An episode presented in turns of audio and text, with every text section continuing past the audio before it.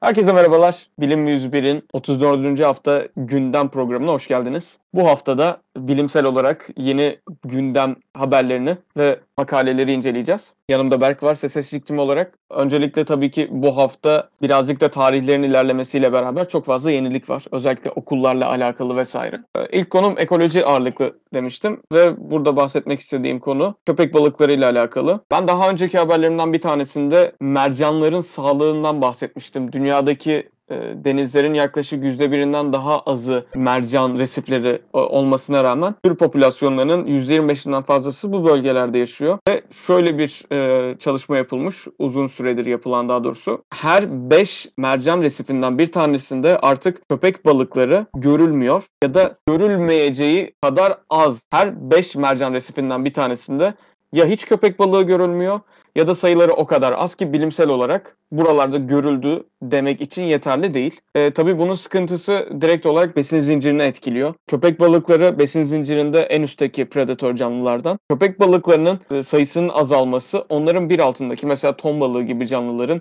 ya da fok gibi canlıların veya artık köpek balığı e, türü hangisiyle besleniyorsa bu tarz canlıların sayısının artmasına ve bu sayı artışı sonucu o canlıların beslendiği bir alt besin zincirindeki bir alt grubun sayılarının çok azalmasıyla ve yine bir artış bir azalış, bir artış bir azalış gibi tuhaf bir yola çıkmasıyla mercanları risk altına alıyor. Özellikle bu tür durumlarda, besin zincirini tehdit eden durumlarda bu zincirin ne kadar üstü etkilenirse ya da ne kadar altı etkilenirse vereceği zarar o kadar yüksek olduğunu zaten biliyoruz. Ve burada da en üst zincir etkilendiği için e, ciddi bir sorun var. Daha detaylı konuşmak gerekirse 58 ülkeden 371 tane mercan resifi inceleniyor ve bunların yaklaşık %20'sinde köpek balıkları ya görülmüyor ya da görülse bile sadece böyle 500-600 saatlik gözlemlerde 2-3 tane ya da 4 tane köpek balığı görülüyor.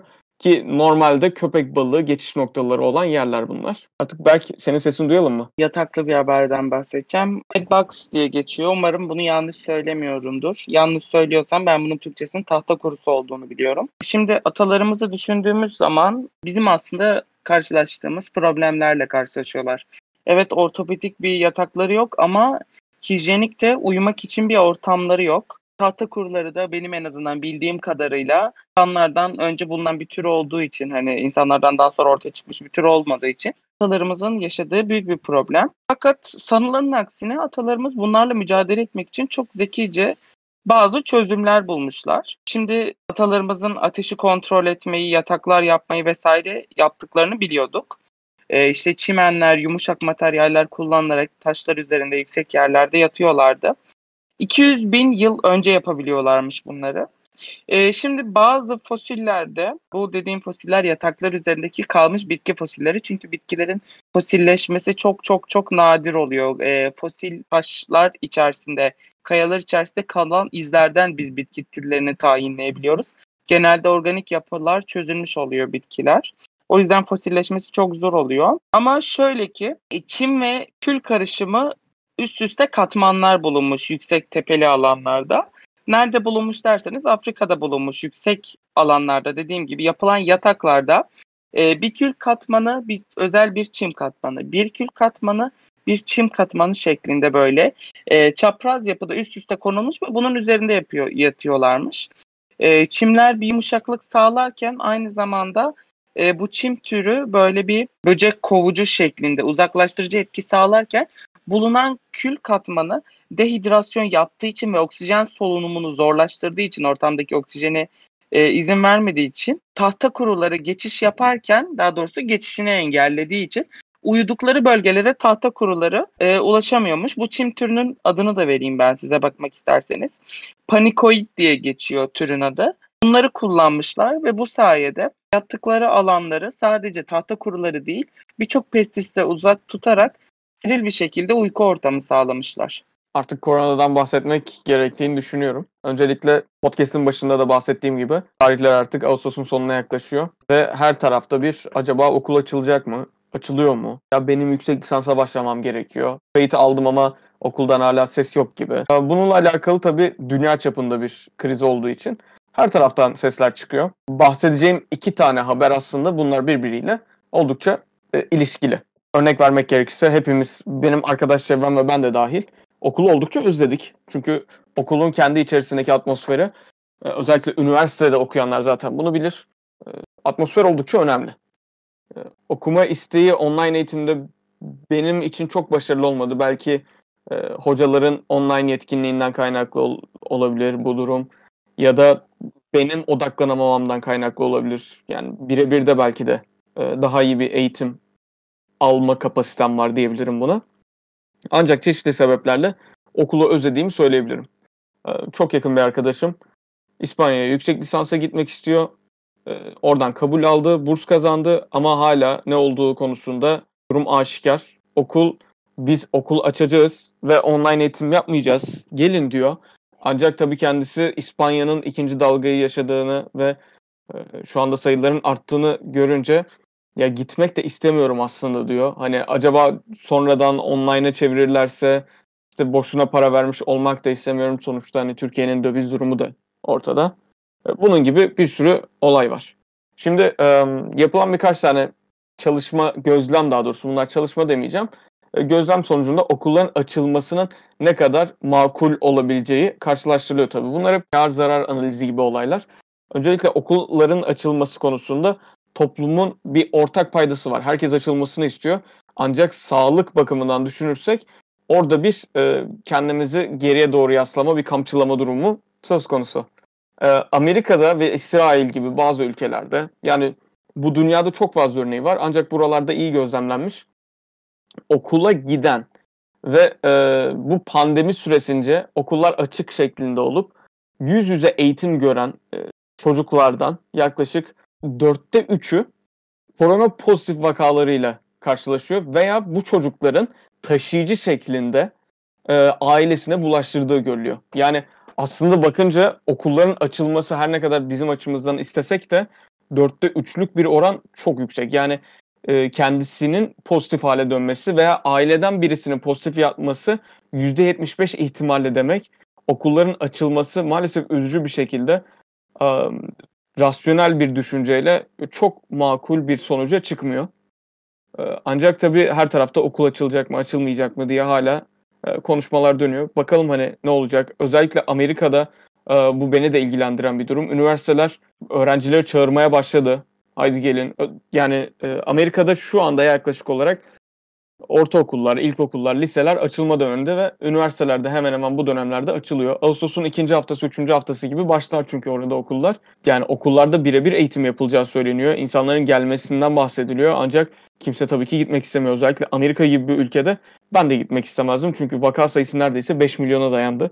Ee, ölü sayıları yine çok yüksek. Sağlık sistemi iyi işlemiyor diyebilirim. En azından toplumsal bazda. Bunun yanı sıra en büyük sıkıntılardan bir tanesi hala yazın ortasındayız. Klima çalıştırılmaması gerekiyor. Ee, herkes klima çalıştırmaya devam ediyor ancak klimalar da çok riskli. Çünkü burada da şey var klimayı çalıştırmazsa içeride pişecek. Ancak klimayı çalıştırırsa da kontaminasyon ciddi derecede artacak. Yani önümüzdeki günlerde göreceğiz hangi ülke hangi e, önlemi alacak şeklinde. Çünkü Avustralya'da vesaire bazı e, uygulamalar yapıldı. İşte sadece kreşler açık kaldı. İlkokullarda sadece birinci sınıflar e, öğrenciler aldı ancak işte ikinci sınıflar, ortaokullar, liseler bunlar öğrencileri kabul etmedi. Ve bu e, alınan öğrenciler de mümkün olduğunca birbirlerinden ayrık durdular vesaire. Ancak dediğim gibi burada iklim koşulu önemli. E, öğrenci kapasitesi durumu önemli. Öğretmen kapasitesi durumu önemli. Bunların hepsi birer kriter. Ve bunlardan dolayı da zaten e, ne yapacağımızı ileride göreceğiz. İleride dediğimde herhalde en fazla bir ay içerisinde, bir buçuk ay içerisinde Türkiye'de de durumun ne olacağını görmüş olacağız. Okulların açılmasından evrenin sonuna dair bir konuya geçiş yapıyorum ben de. Bulunduğumuz evrenin zaten şu an sınırsız genişlediğini belki duymuşsunuzdur ya da biliyor olabilirsiniz. Şöyle ki hani her şeyin bir sonu vardır maalesef. Hiçbir şey sonsuz olamaz. Evrenimizde gelişmeye, genişlemeye devam ettikçe bunun da bir sonu gelecek. Ee, bir bilim insanı bunu merak etmiş. Hesaplayabilir miyim? Hesaplarsam ne olacak? Nasıl gerçekleşecek? Hangi etmenleri ele alabilirim diye. Yani evrenin sonu, evrenin ölümü nasıl gerçekleşecek? Bu aklına takılmış. Şöyle bir model oluşturulmuş. Öyle bir konuma ulaşılıyor ki evrenimizde bulunan tüm öğeler, yıldızlar, gezegenler, e, materyaller birbirinden o kadar uzaklaşıyor ki genişlemeden dolayı ne ısı, ışık, bizim bildiğimiz hiçbir enerji aktarım türü gibi aktivitelerin üretimi mümkün olmuyor ve entropi gerçekleşmiyor. Yani hareketli hiçbir şey olmuyor. Hareket üreten yani özetlemek gerekirse etkileşim gerçekleştiren hiçbir şey meydana gelmediği zaman ölmüş sayılıyor. E, buna da ölüm dalgası deniliyor. E, bazı hesaplamalar gerçekleştirmiş. E, şu ana kadar olmuş olan yıldızlarımın ölümü vesaire derken bundan 1100 yıl sonrasına kadar hani zamanı var. Ondan sonra evrenimiz artık biraz hani ölüm sürecine girmiş olacak gibi bir hesaplama yapmış. Tabii ki bu bizim göremeyeceğimiz süreçler ya da belki de bizim yanlış yapabileceğimiz bir deney ya da çalışma ya da bir projeyle bunun sonunu biz de getirebiliriz. Çok daha kısa süre içerisinde. Ama biz hiçbir şeyi etkilemezsek ve gezegen olarak sadece aktivitelerimiz gezegen içerisinde sınırlı kalırsa bu süre içerisinde ortalama olarak bu kadar süre içerisinde gezegenimizin sonunu görmemiz mümkün. Yine böyle fizikle alakalı bir konudan ilerleyeceğim. Ee, şimdi kristaller zaten yapısal anlamda hem biyolojide hem kimyada hem fizik fizikte kullanılan şeyler. Bir de zaman kristalleri denilen kristaller var. Zaman kristalleri normal kristallerden biraz farklı yapısal özelliklere sahipler. Evet atomlardan oluşuyorlar ve tekrar eden döngüsel yapıları var uzayda. E, fakat dediğim gibi bazı farklılıkları bulunuyor. Bu ilk başta 2012 yılında e, Nobel'de e, teorize edilmiş olan bir konu bu arada eğer araştırmak isterseniz. Bu zaman kristallerinin özelliği şu sürekli olarak bir hareket halinde içerisindeler iç yapıları. Bu da garip bulunan konu da şu dışarıdan bir etkiyle hareketli hale gelmiyorlar. Zaten sürekli hareketliler. Biz bunları gözlemlemek istiyorduk. Var olduklarını biliyorduk. O yüzden kendimiz üretmemiz gerekiyordu. Bunun kendimiz üretmeyi şöyle başarmışız. Dediğim gibi atomlara sürekli dışarıdan bir etki olmamasına rağmen o silo oluyor, dönüyor, hareket ediyor. Başta bir yöne sonra diğer yöne dönüyor. Uluslararası bir araştırma ekibi helyum 3 kullanıyor. Bu helyum 3 bu arada e, ayda da var. Enerji kaynağı olarak kullanılması çok uzun vadede düşünülüyor açıkçası. Helyum 3 dediğim gibi nadir bulunan bir izotop. Helyumun bir nötron eksiği kullanılarak elde ediliyor. E, bu helyum 3 süper sıvısı içerisinde özel bir dereceye kadar soğutuluyor. Soğutulduğu zaman iki zaman kristali oluşuyor. Ve bu etkileşimleri ve zaman kristallerinin özelliklerinin gözlenebilmesi için bu iki zaman kristalinin birbirine temas etmelerine izin veriliyor ve kristaller arası etkileşimler inceleniyor. Kristallerde zaten parçacık değişimi vesaire gözlenmiş ama bunlarda biraz daha farklı e, gerçekleşiyor. Peki diyebilirsiniz hani biz bunu gözlüyoruz, biz bunu bakıyoruz. Belki de bu çalışmaya ne kadar bütçe ayrılıyor, para aktarılıyor ne işimize yarayacak diyebilirsiniz. Şöyle ki atomik saat kullanan dengesel şeylerde, manyetik şeylerde çalışan sistemlerde bu çok önemli. Dediğim gibi atomik saatlerde kullanılabiliyor. Onun dışında jiroskop tabanlı sistemlerde kullanılabiliyor. Günlük hayattaysa bizim GPS ve uydu sistemlerimizde kullanılabiliyor. Şu anda zaten son geliştirilen Avrupa Birliği'nin geliştirdiği şu an adını hatırlamıyorum ama Galileo'ydu. Evet hatırladım ama 10 metreye kadar spesifik bir navigasyon verebiliyordu bize global küremizde. Belki de bununla geliştirilmiş bir GPS sistemi 1 metreden daha küçük bir hassaslıkta size GPS altyapısı sunabilirse, navigasyon altyapısı sunabilirse ilerleyen teknolojilerde siz mesela gittiğiniz bir alışveriş merkezinde direkt AVM içerisinde e, bir yön tabanlı, navigasyon tabanlı, bir metre hata payı bulunan bir yön sistemi alabileceksiniz. Bu tarz gelişmeler sağlıyor bize. Geçen haftalarda sana WhatsApp üzerinden bir link atmıştım. 2009 yılında maskelerle alakalı bir çalışma yapılmıştı. Ve bunun temelinde de yine bugünkü koronavirüse çok yakın olan e, SARS ve MERS koronavirüsleri e, üzerinden bir çalışma yapılmıştı.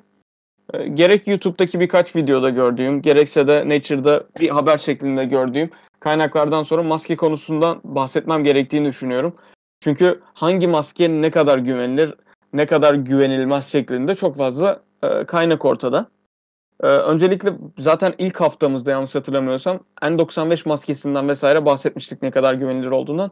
Bunlara dair herhangi bir veri değişmedi zaten. N95 maskesi bugün hala bu koronavirüse karşı koruyuculuğu olan tek maske türü. Ancak tabii ki bunların e, 8 saat ömrü var. Daha sonrasında nefes almayı çok zorlaştırıyor. İkincisi ilk takışta da nefes almayı zorlaştırıyor. Yani aktivite sırasında takmak çok zor. Üçüncüsü oldukça masraflı şeyler. Her bir maskenin fiyatı. Ayrıyetten bir de bu maskelerin düzgün takılma, takılmama olayları vesaire var. Şimdi N95 maskesi bile bu kadar sıkıntılı durumdayken e, diğer maskelerin takılması işte bizim günlük olarak taktığımız işte steril olmayan cerrahi maskeler kimisi gidiyor steril cerrahi maske alıyor kimisi bandana takıyor kimisi eşarbını kapatıyor kimisi buff kullanıyor hani onlarca tarz maskeler vesaire var. E, yapılmış haberler vesaire işte yok şu kadar havayı geçirir şu kadar tükürüğü tutar böyle olur tarzında şeyler vardı. Ancak bunların birazcık da e, popülist yaklaşımlar olduğunu farkındayım ben. Asıl bahsetmek istediğim çalışmada zaten sana attım. E, WhatsApp'taki o linkin çalışmasıydı. E, 2009 yılında yanlış hatırlamıyorsam İspanya kökenliydi. Ancak yanılıyor da olabilirim. Amerikan çalışması da olabilir bu. E, bir üniversitede çalışma yapıyorlar ve insanlardan yaklaşık 250 ya da 500'dü tam hatırlamıyorum. Oldukça yüksek bir sayı. Bilimsel olarak geçerli olabilecek bir sayıdan. Çocuklarında influenza kaynaklı ya da e, SARS virüsüyle kapılmış ailelerde maske uygulamasına geçiliyor. Bu maske uygulamasıyla beraber bunlar bugün taktığımız işte eczaneden aldığımız ya da işte bir aralarda atılan maskelerin aynısı bu arada. Ne kadar koruyucu olduğuna dair bir sonuç vermesi bekleniyor. Şimdi bu çalışmanın bugünkü çalışmalardan daha güvenilir olmasının temel sebebi şu. Bugün yapılan çalışmalar size bir şeyler göstermek için yapılanlar genelde ağzımızdaki tükürüklerin e, salgısıyla alakalı. Bir ikincisi de bakteriler üzerinden yapılıyor genelde. Çünkü bizim ağzımızdan çıkanların çok büyük bir kısmı bakteri kaynaklı. Güvenilir olmasını sağlayan şey de yine bahsettiğim gibi bu çalışmanın virüslerle yapılmış olması. Ve çalışmalar şunu gösteriyor ki yaklaşık 500 kişilik bir denek grubuyla yapılıyor. Bunların içerisinden sadece 250 tanesine maske taktırılıyor. Ve geriye kalan 250 tanesinin takan maske grubunun da daha doğrusu sadece 125 tanesinin bu maskeyi düzgün olarak takabildiği görülüyor. Bu geri kalan 125 tanesine sordukları zaman ne yaptınız diye bazen takabildim bazen takamadım. Çocuğum benim takmamı istemedi. Maskeli iyi görünmediğimi söyledi tarzında çok fazla argüman var. Ve geriye kalan 125 tanesi de ne kadar güvenilir olur artık bilmiyoruz. Maskeyi düzgün taktığını söylüyorlar. Şimdi sonuçlar çıkıyor ortaya ne kadar koruduğuna dair. Bu kişileri işte çocukları enfekte olan kişileri test ediyorlar yaklaşık iki hafta sonrasında hangileri pozitif çıkacak diye. Ve maalesef şu görülüyor ki maske takan grupla maske takmayan grup ve hiç maske takmayan grubun arasında bulaşıcılık arasında hiçbir fark yok. Yani bizim bugün taktığımız maskeler maalesef viral hastalıklara karşı hiçbir koruculuğa sahip değiller. Ancak o makalelerinde belirttiği gibi eğer gelecekte adeta geleceği okumuşlardı. Hani çok ileri görüşlü yazılmış bir makale. Sonuç kısmında şunu yazmışlardı. Eğer ileride bir pandemi durumu olursa ve o zamana kadar bir aşı geliştirilemezse, daha iyi bir maske geliştirilemezse bizim yapabileceğimiz tek şey günlük olarak kullandığımız maskeleri kullanmak ve toplumsal e, şeylerden kaçınmak, e, etkileşimden kaçınmak. Bu bir sonuç olmayacaktır, e, bir deva olmayacaktır. Ancak bizim yapabileceğimiz en iyi önlem kaynağı da bu olacaktır şeklinde belirtmişler. Ve e, artık ne tesadüftür ki e, 10 yıl sonrasında, 11-12 yıl sonrasında artık hani ne zaman dersek böyle bir vaka ortaya çıkıyor. Ciddi anlamda dünyayı etkiliyor. Kendi çalıştıkları virüslerin çok yakın bir kuzen virüsü ve e, bu bahsettikleri senaryoların hepsi oluyor ve biz hiçbir şey de yapamıyoruz. Sen ne düşünüyorsun Berk bunun hakkında? Bana ilk WhatsApp'tan attığında okumaya başladım. İşte okuduğumuz her makale gibi şu aralardaki diye düşündüm başta. İlerledikçe işte daha detaylı yapmışlar hani bu süreç içerisinde çünkü çoğu yayın şimdi ikiye ayrılıyor benim gözümde şu an bilimsel çalışmalar. Bir cidden e, katkı yapmak için çalışmayı yapıp yayınlayanlar. Bir de bu dönemde zaten editten ya da onaydan geçmiyor. Daha esnek kurallar var. Hani yazdığım makale sayısı artsın diye ben de bir şey yapayım diye yayınlayanlar var. Bu çalışmayı ilk görünce cidden katkı sağlayayım diye yapılmış olan bir çalışma olduğunu düşündüm ilk. Okuyorum işte SARS'tan bahsedilmiş, MERS'ten bahsedilmiş çok güzel e, detaylı altyapılandırmışlar. E, sosyal mesafe, okulların açılması, okulların kapatılması, e, olası bir durumda neler yapılması gerektiği, nasıl geri açılması, nelere dikkat edilmesi gerektiği Yine aynı şekilde maske kullanımı. Sonra şeyi düşündüm hani bu kadar süre içerisinde bu kadar detaylı veriyi nasıl elde etmişler diye. Ama sonuç kısmına geldiğimde ve bu çalışmanın 10 yıl önce yapıldığını görünce cidden ben çok şaşırdım. Gerçi bu makale komplo teoricilerinin eline düşmesin. Kullanırlar da kullanırlar. Burası çıkardı zaten bak hazırlamışlar falan filan diye. Çalışma çok güzel hazırlanmış gerçekten de. Ve aslında bizim elimizde şu an ihtiyacımız olan birçok veri grubunu sunmuşlar. E, ve cidden e, aşı üretim sürecinin en büyük kanayan yarasına da odak tutmuşlar. Aşı üretim süreci 3 fazda gerçekleşiyor. Ama genelde biz aşı üretimine sadece ihtiyacımız olduğu zaman bütçe ayırdığımız için ve uzun vadede düşünmediğimiz için ışılar ikinci fazdayken ve etkinlikleri cidden ulaşabilecekleri maksimum seviyeye yani finaline gelmeden biz bütçeyi kestiğimiz için hep yarıda kesiliyor. Mesela Zika. Zika bilmem kaç kişiye bulaştı çocuklarla ilgili. Popüler olduğu dönemde bir bütçelendirme yapıldı. Aşı için bir çalışıldı edildi. Zika olan oldu. Zika'dan kurtulan kurtuldu. Hani kalan sağlar bizildi mi ölenler de öldü zaten diye bütün bütçeleri kesildi. Aynı şekilde Ebola. SARS ve MERS de bunun gibiydi. Zamanında kaç 200 bin kişiye vesaire bulaştı Asya bölgesinde. Ölen öldü, kurtulan kurtuldu zaten. E, virüs de kalmadı ortada. Bütçeyi kesin sarsın, versin dendi. Ama bu çalışmada yine aynı şekilde az önce bu kanayan yara dediğim noktaya odak tuttu ve dedi ki bu tarz kesintiler dedi biz mesela çalışıyorduk dedi. SARS ve MERS için çalışıyorlarmış. Belki de SARS ve MERS için elimizde onaylı ve 10 yıl boyunca test edilmiş bir aşı bulunsaydı bizim bunu COVID'e yine çünkü aynı aileden geldikleri için Covid-19'a adapte edebilmemiz belki de 2-3 ayı maksimum 6 ayı alabilirdi ve şu an elimizde bir e, aşı bulunabilirdi. Ama biz ne bu tarz bir duruma 10 yıl boyunca belki de elimizde bir bilimsel çalışma bulunmasına rağmen hazırlandık. Ne bu tarz bir duruma uygun bir altyapı hazırladık. Bu maske olur, bu sterilizasyon sistemleri olur. Bu insanları belki de eğitmek olur. Bu tarz bir durum çıktığında okullarda. Hayat bilgisi diye bir ders vardı mesela benim zamanımda. Sağlık bilgisi dersimiz vardı. İki yardım öğretilirdi. Bu tarz konuların da belki de müfredata eklenmesi gerekiyor. Ama işte gerçi ülkemizde daha sex education yok. Hani onun olmasına daha çok var diye düşünüyorum o yüzden. Hani eksik kaldığımızı gösterdi. Bir de şimdi bu maskeleri biz kullanıyoruz çatır çatır atıyoruz. Hani maskelerin belki de %30'u gerçek %70'i şu an lisanssız, sahte, asla sterilize olmayan hiçbir şey filtre etmeyen sadece yasal olarak takma zorunlu olduğu için yüzümüzün önüne takılan bir kağıt hani pamuk parçası. Bir de bunun Tabii. ekolojik yanı da var. Hani biz iki yıl sonra baktığımızda evet e, dışarı çıkmadığımız için ve mesela işte benzin az kullanıldığı şey o bu şu ekoloji biraz toparladı ama belki de şu iki yılda biz 30 yılda kullanacağımız kadar ekolojik atık oluşturmuş olduk maske olarak. O yüzden bunların her açıdan değerlendirilmesi gerekiyor. Zaten şu anda da politikal e, yapıların insan sağlığını başta öne kurduğunu ama insan sağlığının ekonominin sınırlarının başladığı yerde durduğunu gördük. Hani her şey geri açıldı. Ben böyle düşünüyorum. Hiç hazır olmadık. Sadece kapıya dayanınca bir şeyler yapıyoruz. Geçince de başımızdan savuyoruz. Cidden çok haklısın bu arada. Evet. Burada bahsettiğin o SARS'a işte aşılar yapılsaydı belki 2-3 ay içerisinde e, bugünkü işte SARS-CoV-2'ye aşı bulabilirdik sözcüğü aslında oldukça anlamlı bir söz. Çünkü koronavirüsü pandemisi döneminde dahi hala aslında bir SARS virüsüyle karşı karşıyaydık. Ve e, korona patlamadan önce de hala bazı yerlerde nadir de olsa MERS vakaları ve hala SARS vakaları da çıkıyordu. Eğer e, düzgün bir yatırım yapılmış olsaydı ve bunlara aşı e, yapılmış olsaydı bu geçen 10 yıl içerisinde çünkü aslında 10 yıldır görülen virüsler bunlar. E, bugün belki de koronavirüs pandemisi diye bir şey hiç ortada olmayacaktı ve biz böbürlenerek diyecektik ki Aa, işte zamanında bir tane virüs çıktı. Biz daha önceden çok iyi çalıştığımız için dersimizi e, koronavirüs gibi bir şey hiç ortaya çıkmadan ya da çıktığı gibi hemen onu e, ne derler işte yok ettik ya da nötralize ettik diyebilirdik. Ama maalesef ki şu anda dünyanın durumu bu hale geldi. Ki en basitinden şunu diyebilirim. Mesela bizim şu an elimizde genel bir grip aşısı da yok. Şu an biz buna 3 yıl yakınlıktayız. Grip aşısı her yıl güncellenip yapılıyor ve yine efektifliği böyle %70 oranındaydı yanlış hatırlamıyorsam oluyordu. Grip aşısını biz böyle kökünden vuramıyoruz şu anlık daha doğrusu gribi.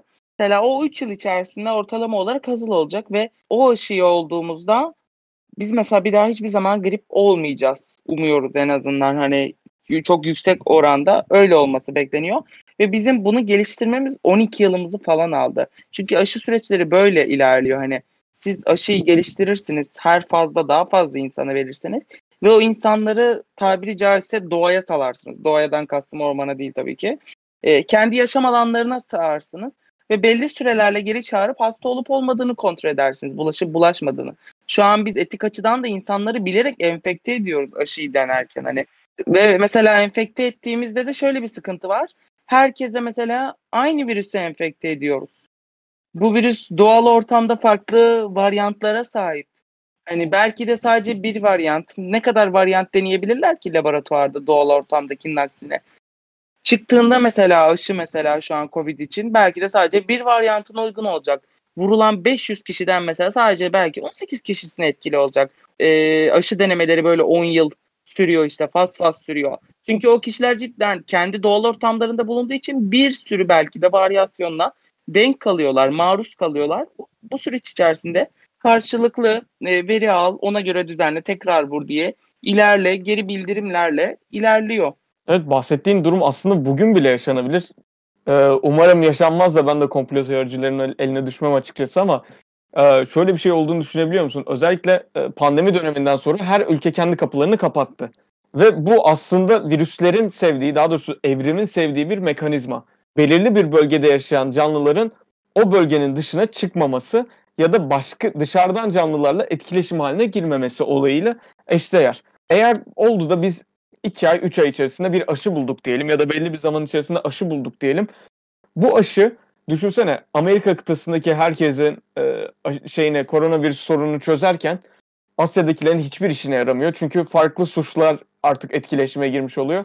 Tabii ki evrimin bu kadar hızlı bir şekilde ilerleyeceğini sanmıyorum. Yine etkili olacağını düşünüyorum aşının. Şimdi diğer haberime geçiyorum. Kadın cinsiyetinin oluşumunda XX, erkek cinsiyetinin oluşumunda XY olduğunu biliyorduk.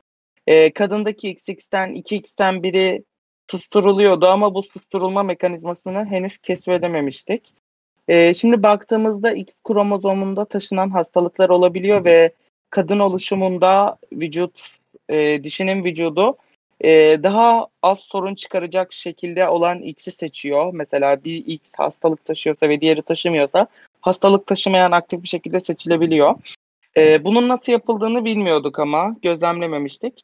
E, bir grup bilim insanı bu iki X kromozomundan hangisinin sessiz hangisinin aktif olması gerektiğini ve buna karar veren mekanizmanın nasıl işlediğini Nature'ın Cell Biyolojisi'nde yayınlanan bir çalışmada ortaya koymuşlar e, kritik bir enzim keşfediyorlar ve bu enzimin adını X kromozomu inaktivasyon enzimi konmuş. Bu size dediğim enzim bağlanarak cinsiyet oluşum sürecinde o X'in sessiz kalmasını ve etkileşimlerde bulunmamasını daha sonrasında koparak oluşum tamamlandıktan sonra e, kromozomdan yapıya katılmasını ve çift X şeklinde oluşmasını ortaya sunuyor. Bu sayede de dediğim gibi hangi X kromozomun aktif hangisinin sessizleştirileceğine karar vermiş oluyor. Bunun önemine derseniz X kromozomuna bağlı hastalıklarda mesela bu kullanılabilir. Ve e, belki de süper erkek miydi tam hatırlamıyorum ancak XXY kromozomuna kromozomlarına sahip bireyler de var. Belki onlarda da kullanılabilir. Tabi dediğim gibi her X sayısı arttıkça inaktivasyon oluyor. Bağır inaktivasyonu. Belki bunu yani bu a, mekanizmayı da engelledikten sonra bunun üzerine çalışmalar yapılabilir. Tabii e, bu bizim rastgele oluyor dediğimiz şeylerin e, altındaki mekanizmaları çözmek oldukça ilerletici e, gelişmelere sebep oluyor diyebilirim. Bugünkü yayınımızın sonuna geldik 34. haftamızın. Bizi dinlediğiniz için hepinize yine çok teşekkür ediyorum. Her türlü istek, öneri, şikayet ya da sadece selam yazmak bile isterseniz aşağıdan açıklamada bulunan iletişim kanallarından bize ulaşabilirsiniz.